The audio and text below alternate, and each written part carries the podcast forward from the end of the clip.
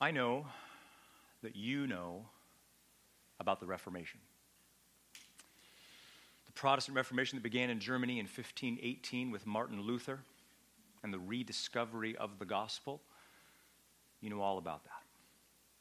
You remember that God used this unknown Catholic monk at a, at a monastery in a small German city who got saved reading the book of Romans which is interesting, which is crazy to hear, right? Here's this monk and priest in the Catholic Church, and he's not even saved.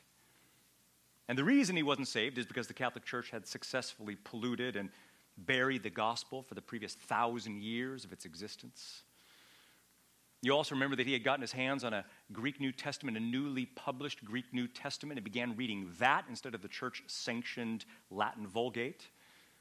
As a result of that, he began to see things, practices, theology in the Catholic Church that were either not in the Bible, were even against the Bible.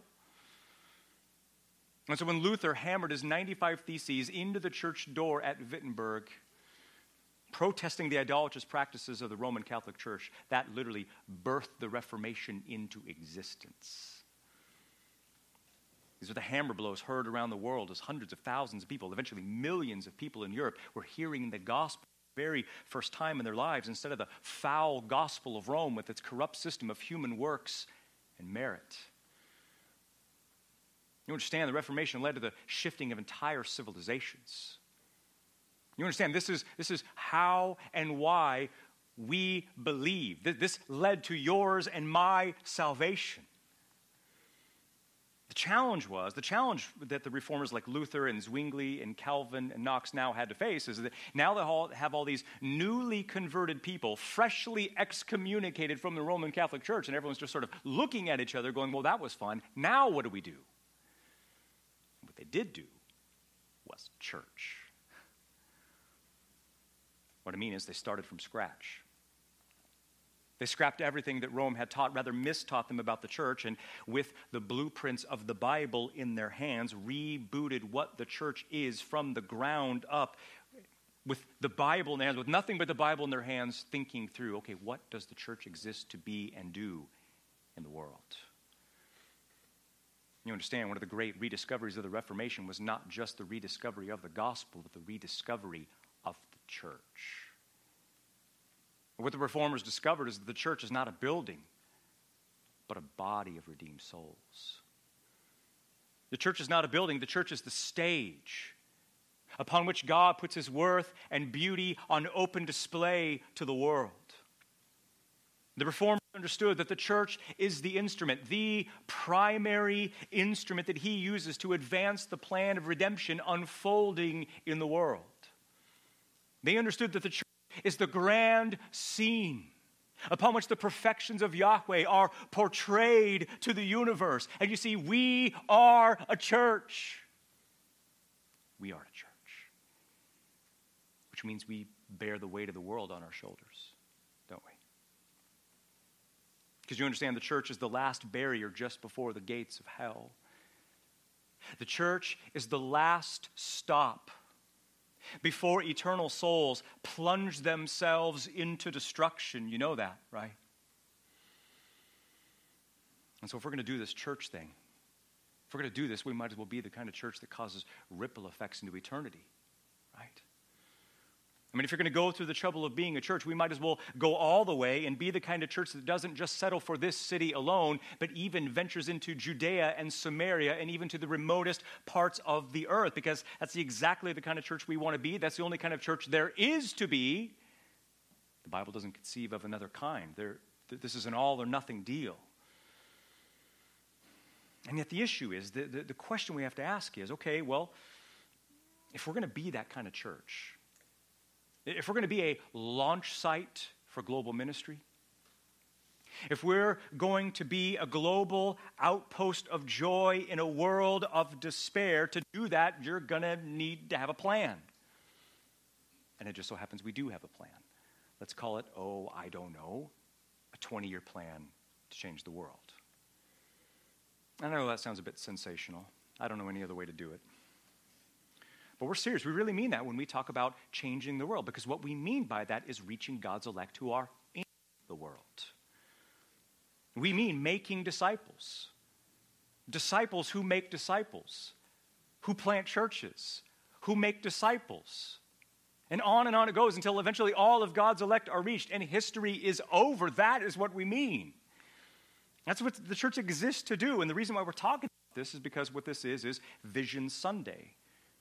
We do this every single year. And what this is is a State of the Union address, a State of the Church address where we revisit our mission and purpose and goals and priorities and head on the chopping block convictions that we would rather die than compromise. So, if you're new here, if you're visiting at this church, I think this is the perfect Sunday for you to visit because maybe today is the day you go from a shopper to being an owner. Because I think, I think you'll be tempted to buy in. Because what we're not after here is mere numbers. We're not after mere, mere people filling the seats. Rather, what we want is a Reformation church. Do you understand, the Reformation is not over, not even close, not by a long shot. It's now been handed to us as new reformers. You understand, we are heirs of the Reformation. We are children of the Reformation. We are the new reformers. And so the question is, we, the issue is, we want to make Christ community a haven and oasis of spiritual joy. We want to make it a place to change, to be changed, a place to connect, and a place to be captivated by the living God. How do we do that? That's exactly what this morning is designed to be. So let's do this. Let's talk about the church, let's talk about Christ Community Church, what it means to be Christ Community Church, and where we're going and how you can be a part. Here's where we're going. This morning, I want you to see the 20 year plan for our church. The 20 year plan for our church unfolding in four stages and how you can be a part of it. The 20 year plan for our church unfolding in four stages and how you can be a part. That's where we're going. And yet, before we do that, before we look at the 20 year plan, we have to back up and we have to uh, remind ourselves of our mission statement that, that defines who we are.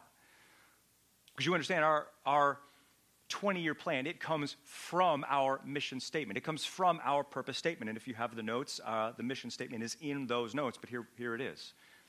Here's, here's why we exist as a church. We exist as Christ Community Bible Church to do three things to prize, to portray and to proclaim the supremacy of Christ in all things for the joy of all peoples. Did I steal half of that sentence from John Piper? Yes, I did. Not ashamed of that at all. But again, think about that. We exist to prize, to portray, and proclaim the supremacy of Christ in all things for the joy of all peoples. What does that mean? We exist to prize Christ as our highest treasure. He means absolutely everything. We portray Christ in redemptive relationships. We proclaim Christ as the sin conquering Savior for the joy of all nations. That's our mission as a church. That defines who we are. And yet, what this does is raise the question okay, that sounds great. The question is, how do you do that? In other words, what are the non negotiable head on the chopping block convictions that you have got to have to be that kind of church? And the Bible gives us the answer. There's more than seven, but we have seven, seven non negotiable convictions that will help us prize, portray, and proclaim. These are also in your notes. You see them there. To fulfill our mission, we commit number one, to preach the word and sound doctrine. To preach the word and sound doctrine. And by preach, we mean expository preaching. This sermon is an exception to that, although I will do exposition very soon. But when we talk about preaching the word and sound doctrine, we don't only mean from small groups, we also mean from equipping classes, small groups, even your relationships with one another, because you understand the proclamation of the word is where it all begins, because the power is in the word. The Great Commission literally unfolds through the proclamation of the word. Number two, to fulfill our mission, we will cultivate heartfelt treasuring of the triune God to cultivate heartfelt treasuring of the triune God. This is really important for us because we are not merely about obtaining knowledge, data, and information for its own sake. Rather, we want to learn how to treasure the living God, that He would mean absolutely everything to us because the Christ exalting success of a church or the Christ defaming failure of a church depends completely on the appetite that church has for the living God. Number three, we commit to pray with urgent passion for the impossible. To pray with urgent passion for the impossible because prayer, you realize, is not some mystical act of piety where we think we hear God's voice. No, it is the means through which God unfolds his power in the world. See, prayer is the urgent, blood and guts act of calling the headquarters of heaven for everything we need as the church of Christ advances against the darkness. We must pray. Number four, to fulfill our mission, we commit to equip the saints for the work of ministry. To equip the saints for the work of ministry. And all that means is not merely training you to think theologically, but to live theologically, to, to live out our theology to be transformed by the things that we know. You see, all equipping is, which Ephesians 4 11 and 12 tells me to do, and other elders and leaders, all equipping is, is the process of repairing wounded sinners with the Word of God so that you can go back out there and fight in the trenches of the Great Commission. That's why we do equipping classes. That's why we do theology seminars. That's why we do small groups and biblical counseling and, and books of the month and preaching on Sunday mornings, not merely to fill your head with data, but to prepare you for a life of ministry. Number five, we commit to speak the truth to one another. To speak the truth to one another, which doesn't merely mean being honest, I don't like your tie. Rather, what it is, is biblical truth biblical truth. In Ephesians 4:15, Paul said, "Speak the truth to one another in love." And what he was talking about is our relationships with one another and what they should be like in the church. And what our relationships in the church should be like is filled with truth. And by that he means biblical truth, biblical substance. You see, I need your word centered counsels and encouragements, and you need my word centered counsels and encouragements. We need that to be conformed to the image of Christ. I need you. You need me. We commit to speak the truth in love. Number six, to fulfill our mission, we commit to love one another with radical affection.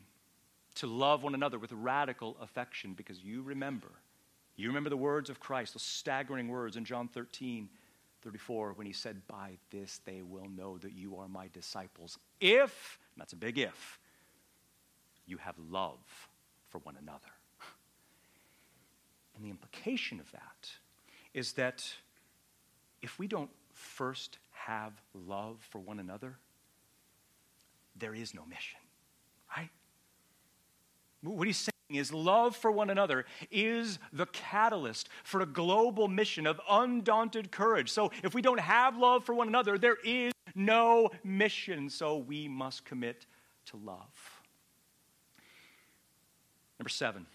Number seven, we commit, not certainly, it's last but not least, we commit, number seven, to proclaim the gospel both locally and abroad.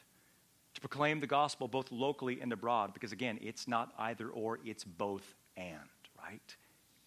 It's local and it's global. It is Jerusalem, but it is also the ends of the earth. You see, our mission, the church's mission, if you want to think about it, in its most simplified terms is that we are a church with a mission headed towards a destination. Our mission is the Great Commission. Our destination is the kingdom, which means, in its most simple terms, our mission is to get as many people into the kingdom as absolutely possible to make disciples. And not even just make disciples, but make disciple makers.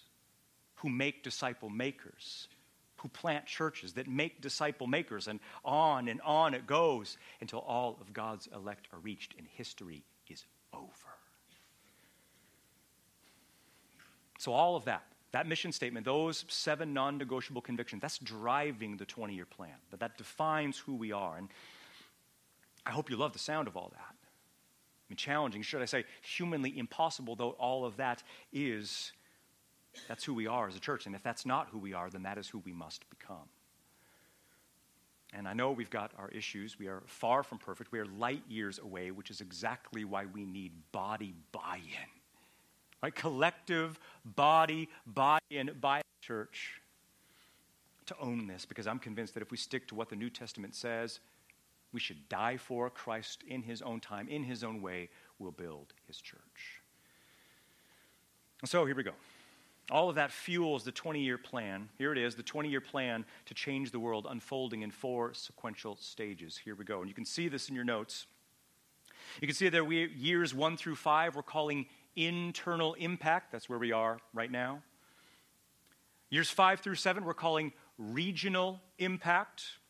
In other words, that describes how we impact neighborhoods, our city, the college campuses, the entire metroplex of 8 million people, 5.5 million of which probably do not know the Lord Jesus Christ. Let's call that our Jerusalem and Judea. And by the way, if you didn't know this, the DFW has the fourth largest Muslim population in the entire United States, which means the nations who are hardest to reach are already here. Years 7 through 10, we're calling national impact. National impact, which means somehow, some way, what we do in this church must spill over the banks, as it were, and affect other churches outside of the state of Texas. That sounds crazy. It's not crazy. It's possible. I've seen it done. Let's call that our Samaria. And then finally, our ends of the earth, years 10 through 20, we're calling global impact. Global impact, which means it has to mean, at some level, church plants, raising up, training, and sending our own missionaries. It has to mean, at some level, equipping pastors overseas to strengthen their own churches in their own countries, and maybe a thousand other opportunities we've never even dreamed about. Global impact. The catch is the catch is to get there, to make a regional, national, or global impact, we have to have internal impact as a church first. That doesn't mean that we don't seize opportunities as we get them to make impact outside the walls of the church. In fact, nothing at all, nothing is stopping you at all from reaching the lost people in your lives and having them into your home. You don't need my permission for that. I'm begging you to do that. But if we were going to make a collective blitz to conquer the world, we need internal impact first. Let me show you where I get this. So let's, let's unfold these stages one at a time. In fact, just so you know, I'm going to spend about 98% of the time talking all about internal impact and what we must be as a church from the inside. The first stage of our 20 year plan, let's unfold this years one through five. Years one through five, again, which we call internal impact. Because again, that's the stage where we're at right now. In fact, we are in year three of the first five years of our plan. We're right in the middle of the first five years.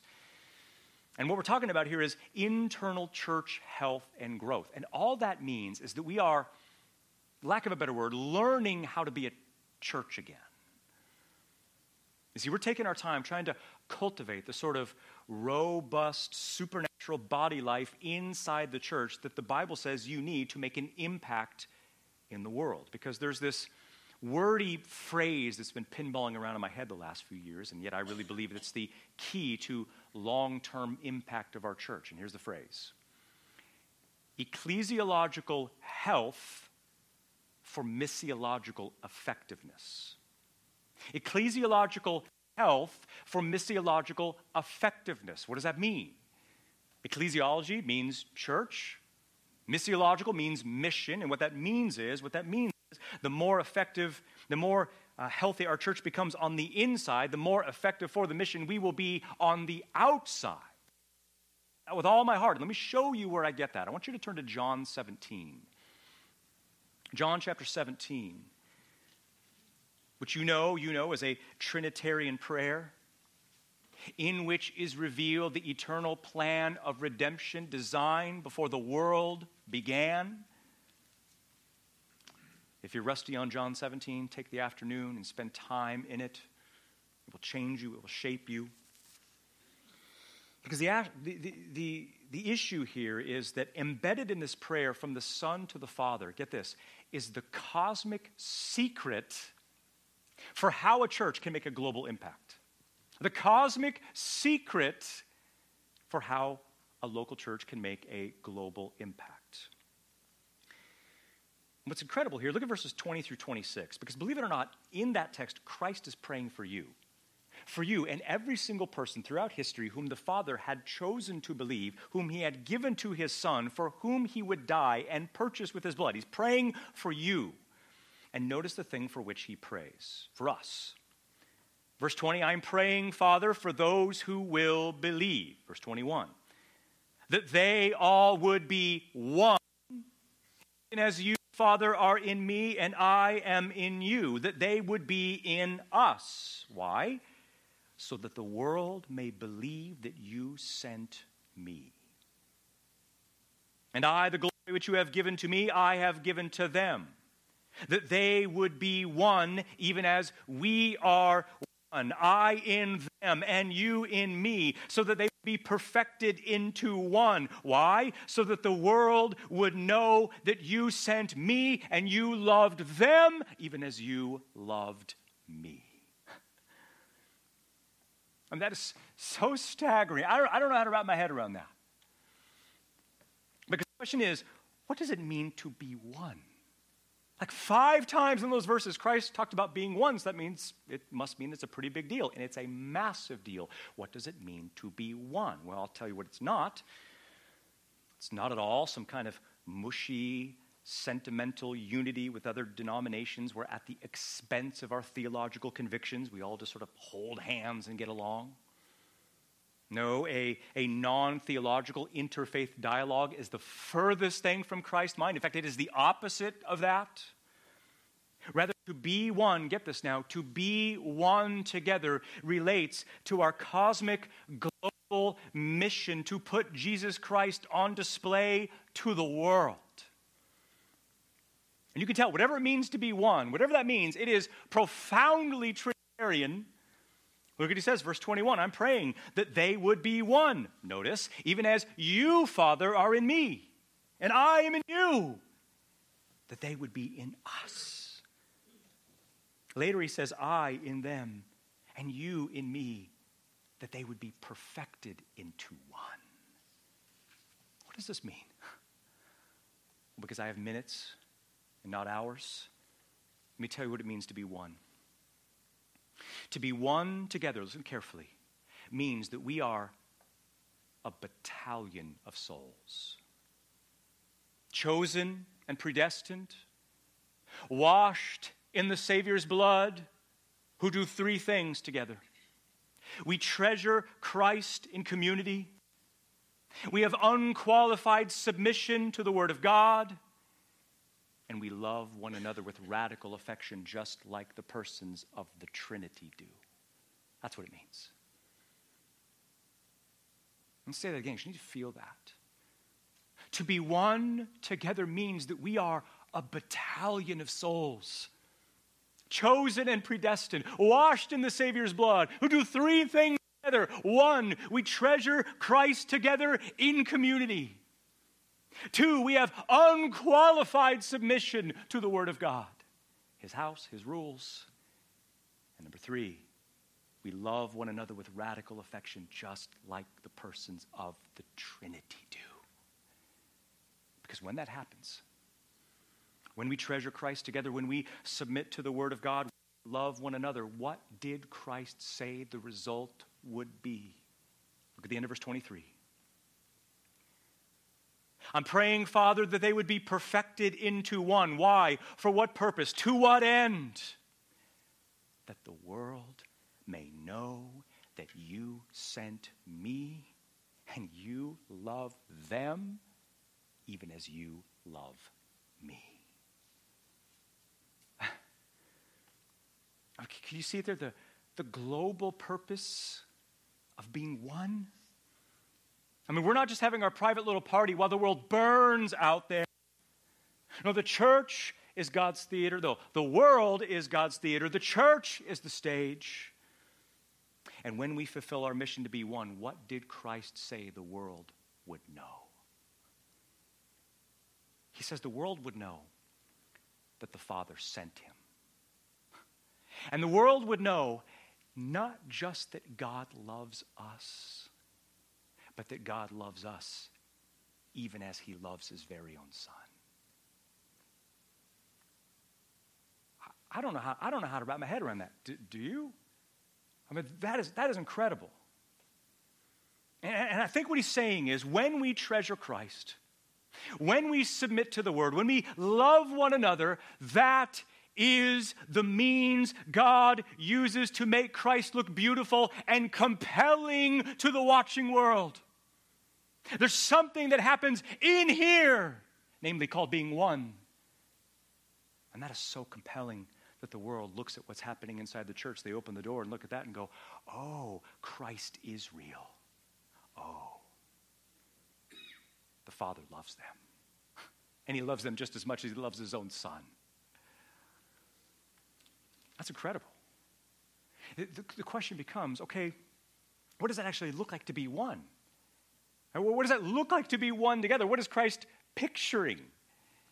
And furthermore, how does being one together have a global impact in the world? And get this the early church in the book of Acts fills in the blanks. Turn one book to the right. Acts chapter 2. Acts chapter 2. Because here in Acts chapter 2, what we see portrayed, what we see expanded out, is what it looks like to be one. Very vivid, very practical ways, we see what it looks like to be one. And get this, we also see the effect, the ripple effects of what being one has in the world for the mission of Christ. Starting in verse 42, Acts 2 42. And I want you to notice the in house activities to which the first church on the planet devoted itself. It says they were devoting themselves continuously to the teaching of the apostles and to fellowship and to the breaking of bread and you see that? The in house activities to which the church gave itself without ceasing. It says they devoted themselves continuously. They never stopped doing these four things. Number one, they devoted themselves to the teaching, literally to the doctrine of the apostles. What does that mean? That means they listened to preaching all the time, they studied doctrine all the time.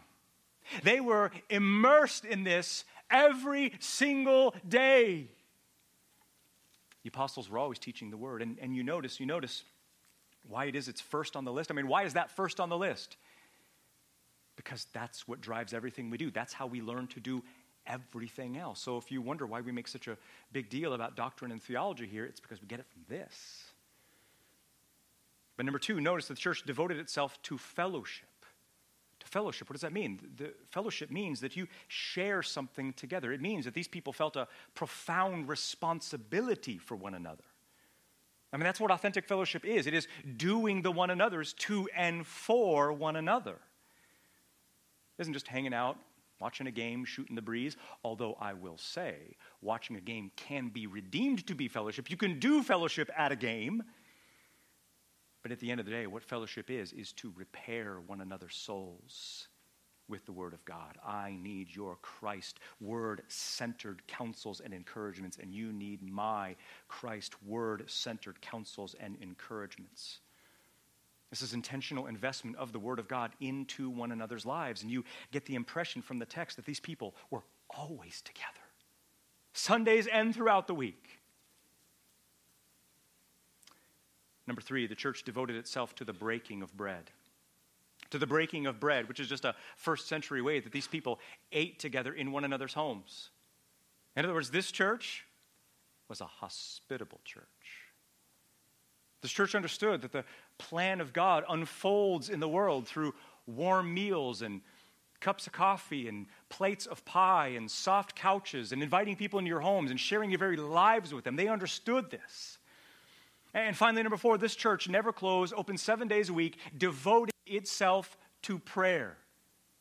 To prayer. Literally, the prayers plural, which means they prayed a whole bunch and they prayed all the time because they understood that prayer was the means, the mechanism, the instrument through which the plan of God unfolds in the world. That's not all, because look at verses 45, 44 and 45. Notice the internal impact that, that's happening here. it says, And all those who believed were of the same mind, and they had all things in common. Notice what they did. They began selling pieces of property and possessions, and then the money that they would get, they would distribute to anybody who had need. Note, this is not socialism. This is not, this is not communism. What this is, is generosity. This is just good church. This is in, in John 17 language, this is being one. Anytime there was a need in the church that they could not immediately need what, with what was in their wallet, they would sell anything they need to, needed to to meet the crisis or need in that church. That's not all. Look at verse 46. The prepositional phrase construction here is called the distributive, which means day after day after day. So, translated this way day after day after day, they were continually devoting themselves with one mind in the temple. That. What is that? That's worship. This is, this is daily chapel here. They, they didn't have their own building. Sound familiar? And so what did they do? They used the temple. They used the temple. And they worshiped and they got preaching and teaching and biblical counseling from the apostles every single day. The point is, preaching and worship and, and doing theology were the daily priorities of this church. And we would do well to imitate them. Starting tomorrow, church, 9:30 a.m. every day. I'm just kidding. I'm just kidding. We're not going to do that. Sunday only, unfortunately. But I mean, these people were together every single day, and not just as a corporate body, but even throughout the week. Get this in small groups. Small groups. Look at verse 46 again breaking bread from house to house, receiving their food with gladness and sincerity of heart. I mean, you wonder why I make us eat together. I know mandate is a loaded word right now, but you wonder why I mandate small groups eat dinner together. You wonder why? Because I get it from here. I get it from here. Not just because the early church did it, but because they understood that eating together, that doing this was essential for life and, and health and growth of the church. And, and not just that, they did that because they wanted to. Look what he says. They received their meals together with gladness, gladness and sincerity of heart. I really want to eat with you. They loved to be together. You see, that's the kind of stuff I'm talking about when I'm talking about internal impact. Running a program, that's easy enough. This is the hard stuff. This is the hard stuff, and yet this is the kind of thing that builds a church. This is the kind of thing that if we do this well, will launch our trajectory and make, make us successful for a global mission of undaunted courage. And I can imagine someone at this point saying, That's not true. That's not true. If all you do is focus on internal impact, growing together, fellowship, eating together, if all you do, if, if that's all you do, you're never going to grow. You're never going to change. Nobody's going to get saved. You're going to be the same old church you always were. To which I reply, that seems logical, but that's not what the text says. Look at verse 47. They were praising God and having favor with all the people. Here it is. And the Lord was adding to their number those who were being saved. Here's that distributive prepositional phrase again day after day after day after day. And would you see what was happening here? What was happening inside the church was so compelling and irresistible. When they, when they peeked inside, and saw the robust body life happening inside the church, when they heard the teaching and the fellowship and the meals and the prayers, they saw a community that was so compelling they could not help but want to be a part of it, and they got saved. My question is could, could this be us? Could we be the Acts 2 compelling community to whom the Lord adds to our number? I, I think we can. I think any church can if they stick to what the New Testament says. And again, like I said, you know, I am not a, a genius idea factory. This, this takes body, collective buy in from the body of Christ. But this raises the question okay, what does this look like for us at Christ Community? That, that's great for the Jerusalem church. What about, what about the Arlington church? Because again, I mean, think about it The clock is ticking. We've got three more years, three more years, starting today of this, of this first five years of our plan. Two and a half years. How, how do we make Christ community an oasis, an oasis of spiritual joy? We think about it this way massive fires are started by little sparks, right? The entire state of California engulfed in flames from a s- single cigarette. Well, here's some little sparks for us. Some little ecclesiological sparks for us that, if we are faithful to do them, could ignite an inferno that is unleashed for the Great Commission. These are all in your notes if you've got those. I've got nine of them. Let's go through these. Spark number one. These will go fast. Spark number one to make our church a healthy church that changes the world first is abide in Christ. Abide in Christ. And I'm just gonna I'm just gonna say this. This is really where it all begins. This, this is so foundational. This literally means everything. Abiding in Christ means everything. And you remember abiding in Christ, right? John 15. He is the vine, you are branches. Without him, we don't bear fruit. That is abiding. And, and, this is, and again, what's so crucial about this text is that this is what it means and looks like to be a Christian in real time, in actual situations. In fact, if you asked me, what is your purpose as a pastor? What do you want to accomplish? What I want more than anything else is to do whatever I can to help you be a people who abide in Jesus Christ. What is abiding? All abiding is, get this, all abiding is, is moment by moment, second by second desperation and dependence upon Christ through the Word. That's it. That's all I want for you. That and like a thousand other things, but at the foundational, that's what I want for you which means I'm talking about an IV drip line dependence upon the Word as you go throughout your day. Not just that you know that it's true, but that the Word of God is a means of survival to you. And what this means is get, get this, is very important. This is no exaggeration. The most loving act of service that you can render to another human being is to have your soul saturated by the sacred text. It's true. Because the more Christ is in you, the more Christ will be displayed through you. We must abide. And if you need help doing that, on October 17th, we're doing a equipping class called Reading the Bible Supernaturally. If you want to learn how to read and study and meditate and improve on the method you already have, that's exactly what the class is designed to do. Let's learn how to read, study, meditate, be changed, transformed by our Bibles. That's October 17th. Number two, Number two, here at Christ Community, if we want internal church health and growth, do not forsake the assembling of the body. Do not forsake the assembling of the body. In other words, don't skip church. And I know how that comes across. I know there are different seasons, things that happen in our lives that prevent us from being as faithful to be here as we would like to, but the reason why I say that is I'm fighting, we're fighting a, a prevailing mentality in America that doesn't understand the church as a body. Because you understand the church is a body, not a bag of fingers. The, the church is a body, not a bag of detachable limbs. I mean, Hebrews 10 is really, really clear that church is a really big deal.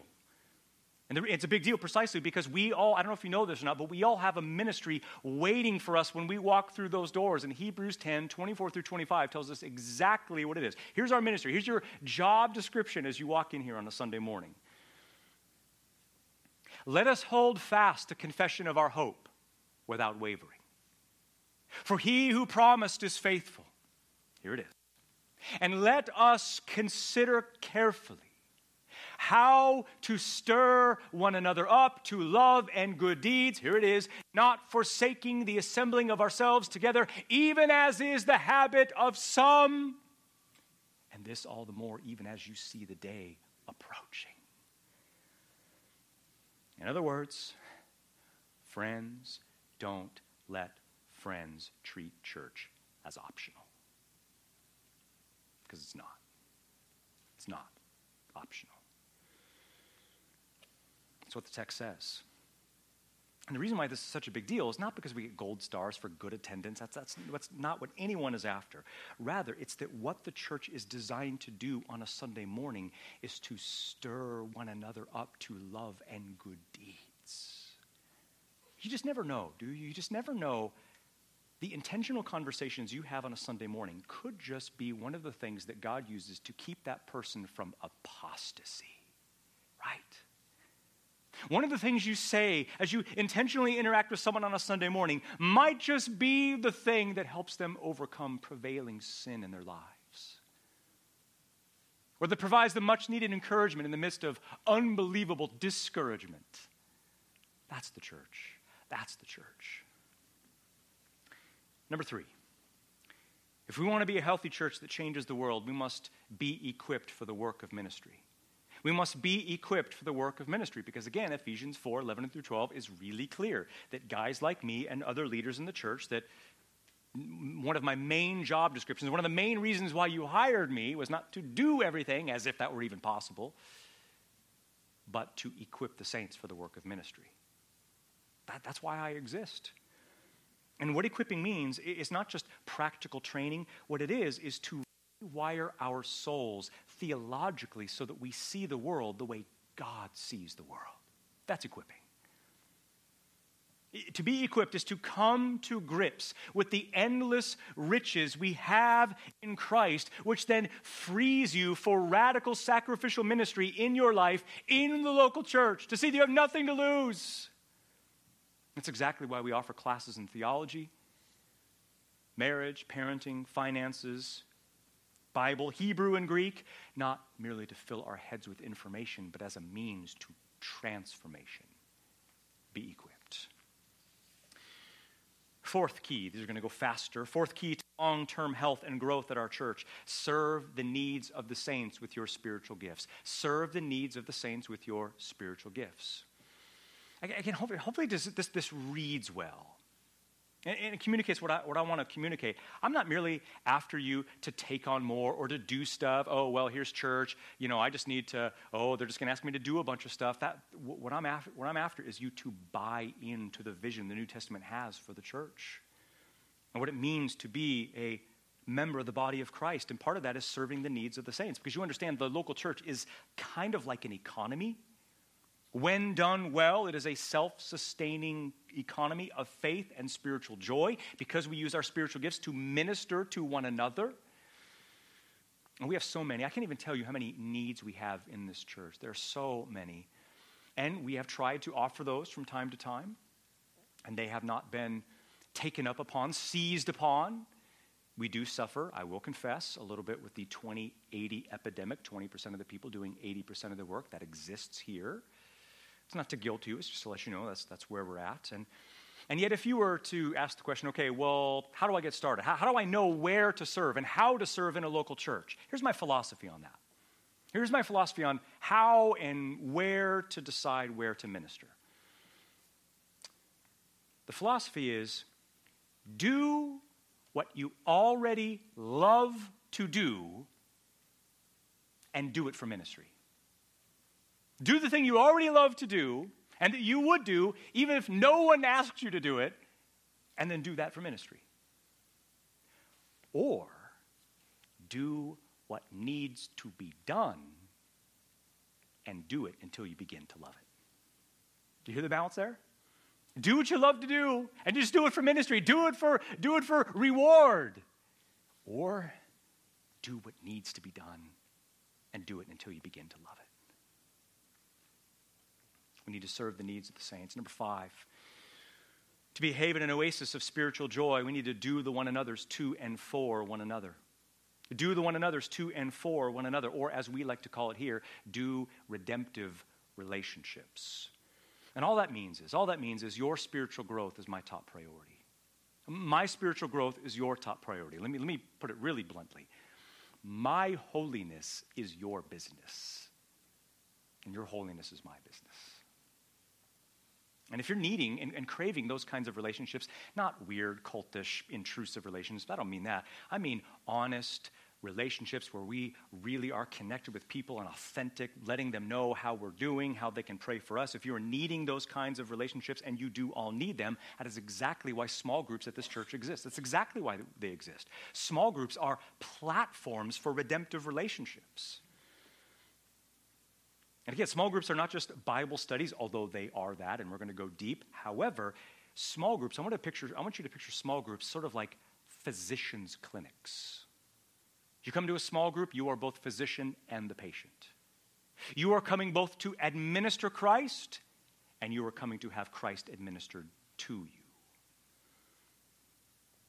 Small groups, and there are, are plenty around. I encourage you to seek out the table and find out where and when those are. Number six, number six, two, we need to show hospitality to one another. We need to show hospitality to one another. Again, I, I, I, trust this is practical enough. I trust this is helping us understand, okay, what internal church health looks like. But again, hospitality is so massive for the church. This is so massive for the church. And the reason for that is, is because without hospitality, get this, the Great Commission does not happen. Or it does not happen nearly the way it should. You understand the mission of the church unfolds, advances through flesh and blood interactions, warm meals, cups of coffee, soft couches, having people into your home. That is largely the way the Great Commission unfolds, exactly like they did in Acts chapter 2. And so have one another in your homes, newcomers and, and, and visitors especially. It doesn't have to be amazing. It could be corn dogs and lemonade for all I care, but have people in your home. Number seven. Number seven, women mentoring women. Women discipling women. Because Titus 2, verses 3 through 5 make it really, really plain that older women, however you want to define older women, that their role is to mentor and minister to the younger women and help them be all that God calls them to be in Christ. That's ministry. That, that's discipleship. That, that's how the Great Commission works. That is central to being a healthy church that changes the world, investing in others, being invested in. And, and you don't need my permission to do this. You don't need a, a program to do this. And I will say this this is increasingly happening in this church which makes me extremely excited. We have these things called discipleship groups. They're like gender specific, in depth Bible study groups where, where this is happening, where older women are investing in younger women. It's incredible. Number eight. Number eight, we're going quick here. Training men for leadership. Training men for leadership is essential, central to making this church a haven and oasis of spiritual joy. Because this is going to sound shocking what I'm about to say. But the long term health any church is profoundly dependent upon the commitment of its leaders to train men for ministry, to train men for spiritual leadership in the church. The health of a church is profoundly dependent upon that. Women, too, because I just said that, but particularly also the men. In fact, 2 Timothy 2 2 commands pastors to do that very thing, to invest, to invest in young men, train them for ministry. So last year we started this thing called Ezra 710 Men, comes from Ezra 710, kind of cheesy, I know, but the whole point is to train men and invest in them for spiritual leadership. To train them to be to men, men who correctly handle the word, who proclaim, courageously proclaim the gospel, and who are competent leaders for local churches. Finally, number nine. Number nine, family discipleship. Family discipleship. And when I say families, I don't only mean people who are married and have kids, I also mean singles because they also are a family unit. But I will say this a church is only as healthy as the families inside that church. Because if you don't have healthy families, especially healthy men, you don't have a church. You don't have a church. And so we're committed here. We're committed to, to learning how to come alongside moms and dads and, and families and, and singles as well, to, to come alongside them and help them do life and ministry. Thinking about moms and dads, it's important for us to come alongside them in the most important mission and ministry of their entire lives, namely the disciple making of their own children. And so, starting next Tuesday, I believe that's the 28th, uh, I'll give you the details soon on the when and the where. No, that's short notice. But from 6:30 to 7:30, every family that has young kids, we're gonna we're gonna probably have them over into our home, Tommy's home. I'll let you know uh, well, on the location. But we're just going to have you over. We're going to talk, open the scriptures, and we're going to talk about nitty gritty parenting, family, marriage issues, things that happen in the real trenches of life. We're committed to talking about those things and coming alongside you the best we can. Also, we are going to have a spring conference. Last year we started this, we had a family conference. We're going to do that every year. We're going to do a family conference every year. Last year, the theme was uh, the, the family as a center of glory, uh, disciple making. Um, uh, um, you know, machine, as it were. This year, we're going to discuss biblical counseling. How do you minister God's word? So, we're going to do that in the spring. More details on that later. But that's, that's it. That, that's a lot to absorb. I understand that. But that, over the next three years, those and other kinds of things, we're just going to be committed to those kinds of things. We're persuaded that that's going to produce long term health and impact. The question is, the question is, and then I essentially close with this. Okay, Jared, that's a lot. What do you think is going to be the result of that should you do those kinds of things? What, what, what will be the ripple effects of those kind of internal impact things? And I'm so glad you asked. That brings us to the second, third, and fourth stages of the 20 year plan. Super fast. Here we go. The second stage of our plan to change the world, years five through seven. Again, which we call regional impact. Regional impact. Let's call this our Judea. I think in three years, ish, we could be ready, poised to make a regional impact. To, to impact the Dallas Fort Worth area. I think we can begin to start implementing ways to impact the entire city with the gospel, which would include, but not be limited to things like, first, how about a biblical and theological training institute where we train local leaders for more effective ministry? What if we did that here? I think we could do that. I think we have enough capable, competent teachers of the word to be able to do something like that. What if we did that here? Or how about a pastoral ministry training program which trains future pastors, elders, and missionaries for more effective ministry? What if we did that here? Just, just investing in, in men and their families for more effective ministry. What if we did refugee outreach ministry? Because again, the nations are here what about if we had a distinct presence on all the college campuses? Because there are many. In fact, I don't know if you knew this or not, there are around 500,000 college students in the DFW from all over the world. If we're not going to reach them, then who? How about hosting international students in your home? That comes with a cost. That's hard to have someone live with you for a while. Profound impact. How about something easy, something you don't have to have someone stay in your home, but how about neighborhood evangelistic Bible studies and outreaches just in your home? Just have people from the neighborhood that you've known for years and then have them over. Study the scriptures. Easy. How about VBS? Only not the traditional kind of VBS, but one that seeks to reach entire families and not just kids. All sorts of ministry just there for the taking millions and millions of souls in this area, just, just waiting to have the gospel proclaimed to them. If we're not going to do it, then who is? Might as well be us. It must be us. Third stage, third stage of our plan to change the world. We're very close, very close. Here. Years 7 through 10, we're calling national impact. National impact. It sounds crazy, but how can we impact states outside of the state of Texas? Is that even a possibility? I think it is. What about this? What about if we were so committed to training future pastors that we sent pastors out to seminary and then and to other churches throughout the United States? What if we did that? Would that count as national impact? If we had people that we, that we raised and loved and cared for and trained and sent out, and they went to seminary or they went to other churches and ministered in ministry in other states, would that count as a national impact from this church? It totally would. And yet, I have seen it done where men are sent out to be pastors at other churches, and yet it takes a whole church to shape them. Because again, seminary doesn't make pastors, churches make pastors profound opportunity. How about this? A biblical counseling training center in Arlington. There isn't one in Arlington. There isn't one. There's one in Fort Worth. There's down, whatever it is, south of Fort Worth, pretty far away. I don't remember what it's called. There's not one in, in the city of Arlington. We need to do this. We need to become this. We need to offer biblical counseling. I have seen it done where this is the most effective outreach, one of the most effective outreach tools in existence. We're light years away from this. Right now, I'm only saying it to you, not because we're, anything, we're anywhere close to this, but because I just want you to know this, this is a value for us.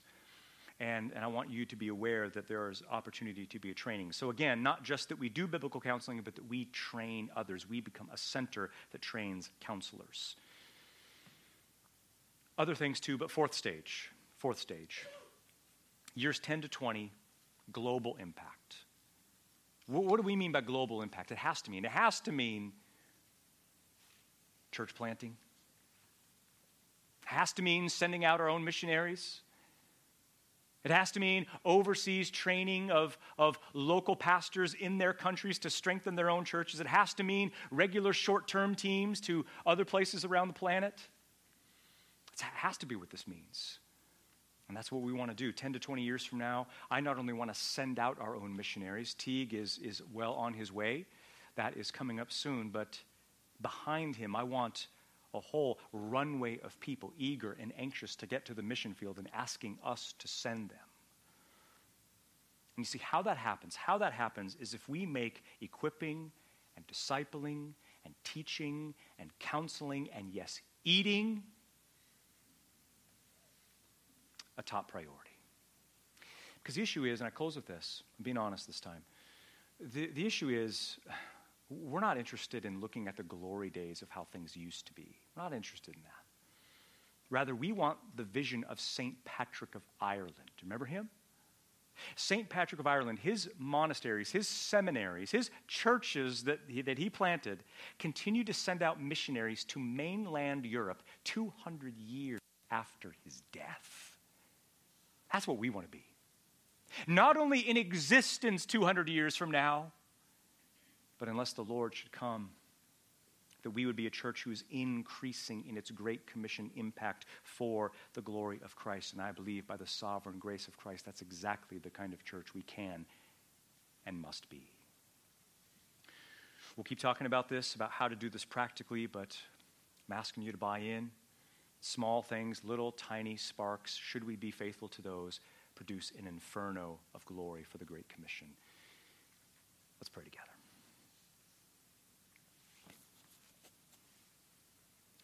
Oh Lord, we're thankful for the church, Christ. And Lord, it is not our church, the pronouns we must get right. This is your church. And you build it, you will build it, and the gates of hell will not prevail against it. And so, Lord, we look to you and, we need you. Lord, and Lord, we're, we're asking you to help us to love your bride. We're asking you to help us see the big picture of what you're doing in the world. We're asking you to, to help us see um, not just how we can do more and take on more and just be a bunch of busy people, but how we can maximize our lives for the advance of the Great Commission. I'm asking, O oh Lord, for robust supernatural body life inside these walls that would produce something glorious and profound and long term that would reach even the nations. O oh Lord, only you can do that. No one sermon can do that. No, no one program can do that. I'm just asking, I'm just asking that you would use your word and that you would transform us, continue to transform us into a launch site for global ministry for the glory of Christ. And it's in his name we pray. Amen.